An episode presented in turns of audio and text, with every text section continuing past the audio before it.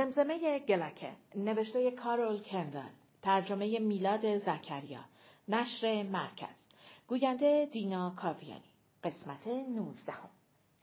خورشید به همان شدت قبل بر سرش میتابید ولی او دیگر از قدرت آن حراسی نداشت. پاهایش که تا همین چند لحظه قبل از ماده ضعیف و ژلهای بودند جان گرفتند و به ستونهای متحرکی تبدیل شدند. کوله بارش را روی شانه ها بالاتر کشید و در دامنه کوه رو به بالا پیش رفت. سی قدمی بالا رفته بود که متوجه شد پیشبند از نظر ناپدید شده است. آیا این حیله بازتاب نور خورشید روی صخره ها بود؟ پاسخ به کندی به مغز چسبناکش خطور کرد از خودش می‌پرسید نکند اما بتواند زوبش کند مثل کره که آب می‌شود و از لبه بشقابی تخت بیرون میریزد پیشبند سفید باید در سمت راستش می بود. پشت ستونی پیش آمده از فراست بایت پنهان شده بود. همان پیش آمدگی که حالا داشت از آن بالا می رفت.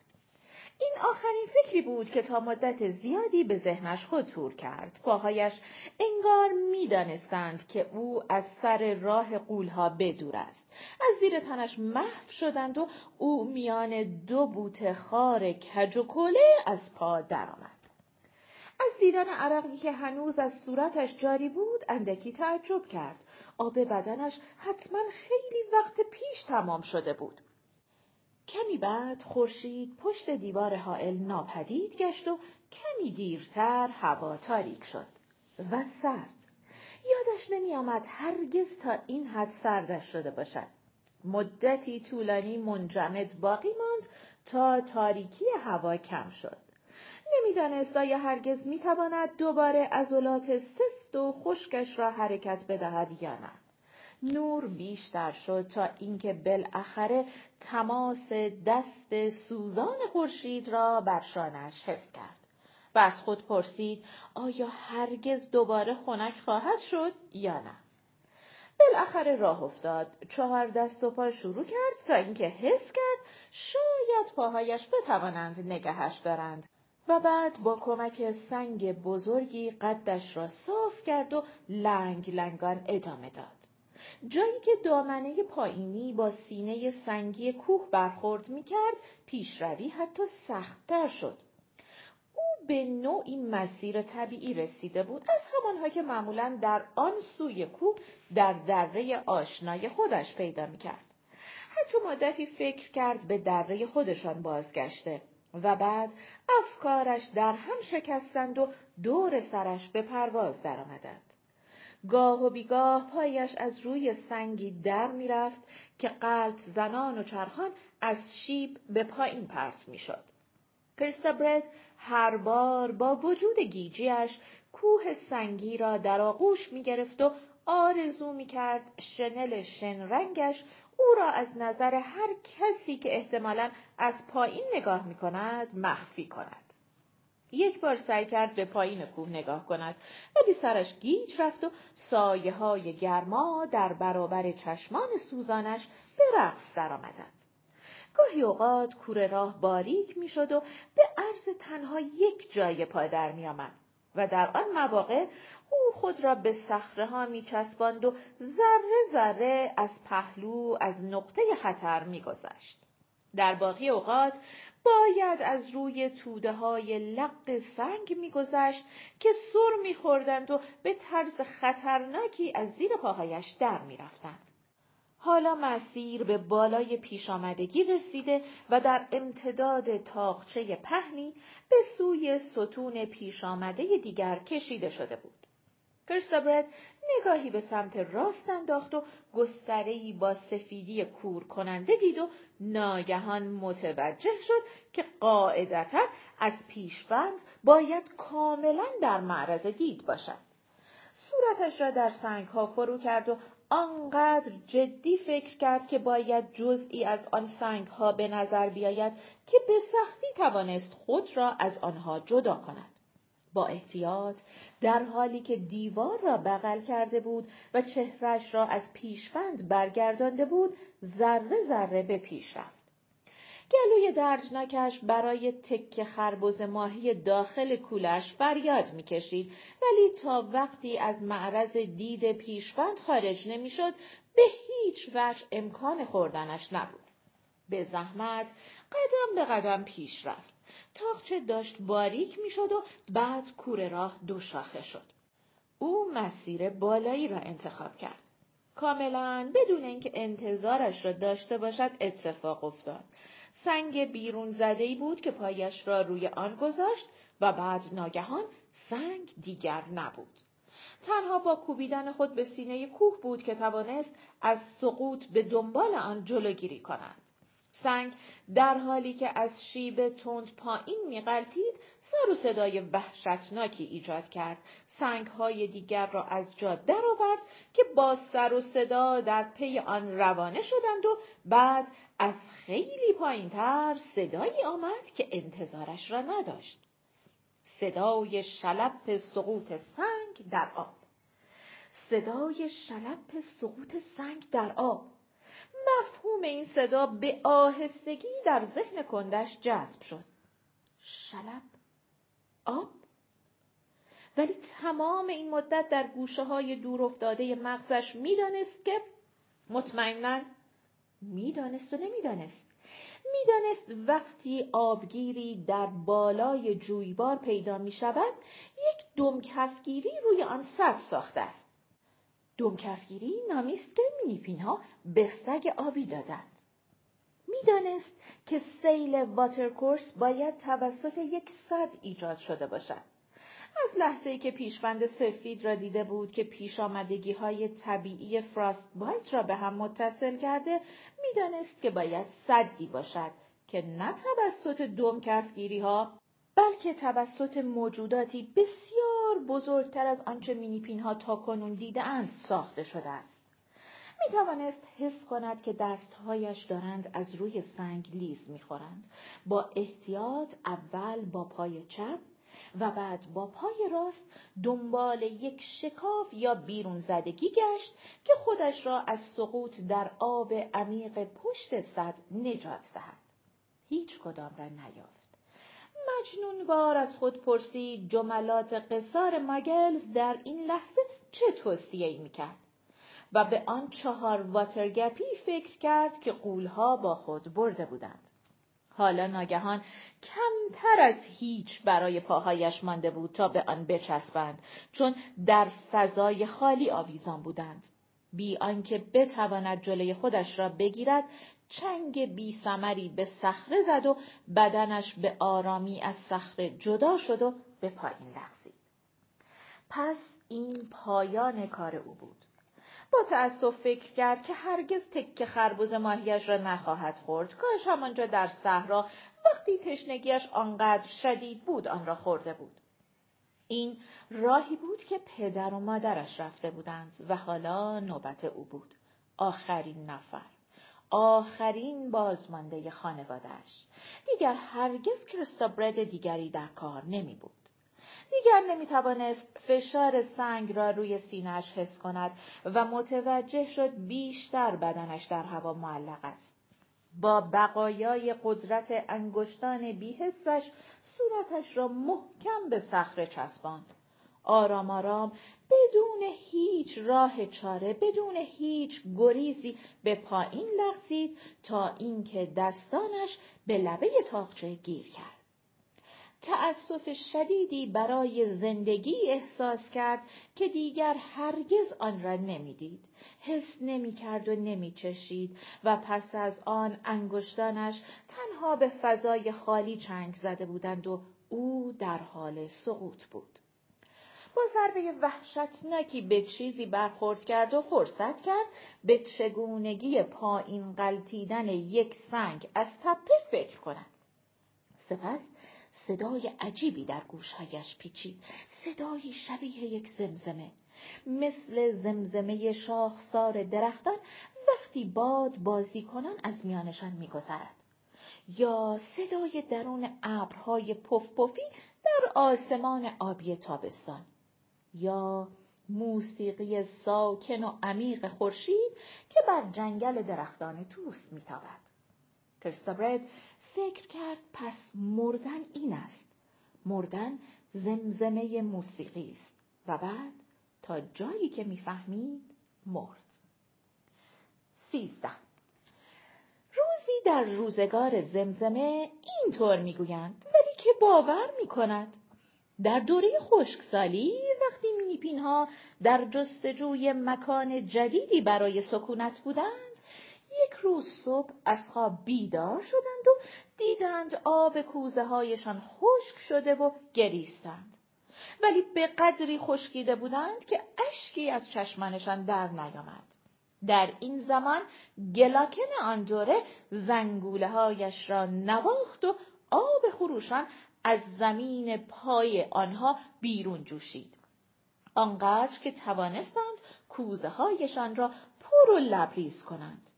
ولی آب تلخ بود و مزه مارمولک می‌داد و زنگوله ها در این مورد کاری از دستشان بر نمی آمد. و این یکی را من باور می کنم. قصه علکی روایت شده توسط گلاکن برای گلاکن تا گلاکن از آن دوره تا حالا. ناتوانی از صحبت کردن تاثیر عجیبی بر زمان داشت. آن را کش می آورد و طولانی ترش می کرد. وقتی گلاکن از آنها پرسید که آیا هیچ کدام کریستابرد را دیدند تا کسی حرف بزند اسکامبل توانست سه بار چهره همه را بررسی کند. مثل تماشای بچه های مینیپین ها در حال بازی فرار از ماشروم ها بود. وقتی یکی از آنها چیزی را که قرار بود بگوید فراموش می‌کرد. حتی لباس های سفید بدقواره هم که تنشان کرده بودند شبیه لباس های بعد همه همزمان به سخن درآمدند تا اینکه گملوتی دستهایش را به هم کوفت. گفت باید بلا فاصله به هویج قرمزی بگیم. می‌تونه سربازاشو بفرسته که کرستابرد رو پیدا کنند. سیلکی گفت نه فرصت بدید فرار کنه. گلاکن پرسید کجا فرار کنه؟ تا حالا حفارا به اون طرف دیوار حائل برگشتن. توی شنزار تلف میشه. گملوتی گفت رفتار قولها به قدر کافی دوستانه به نظر می‌رسه و شمشیرهامونم هشداری علیه اونها ندادن. سیلکی پرسید از کجا می‌دونی شمشیرا چی کار دارن می‌کنن؟ هنوز که پیش هرویجن. گملوتی به تندی گفت حرف بی خود نزن. اگه ازشون بخواین حتما اونا رو پاس میدم. گلکن به آهستگی گفت اون سنگ زمزمه رو به من داد. هرچند خیلی دلش نمی‌خواست. ولی جملات قصار رو نگه داشت.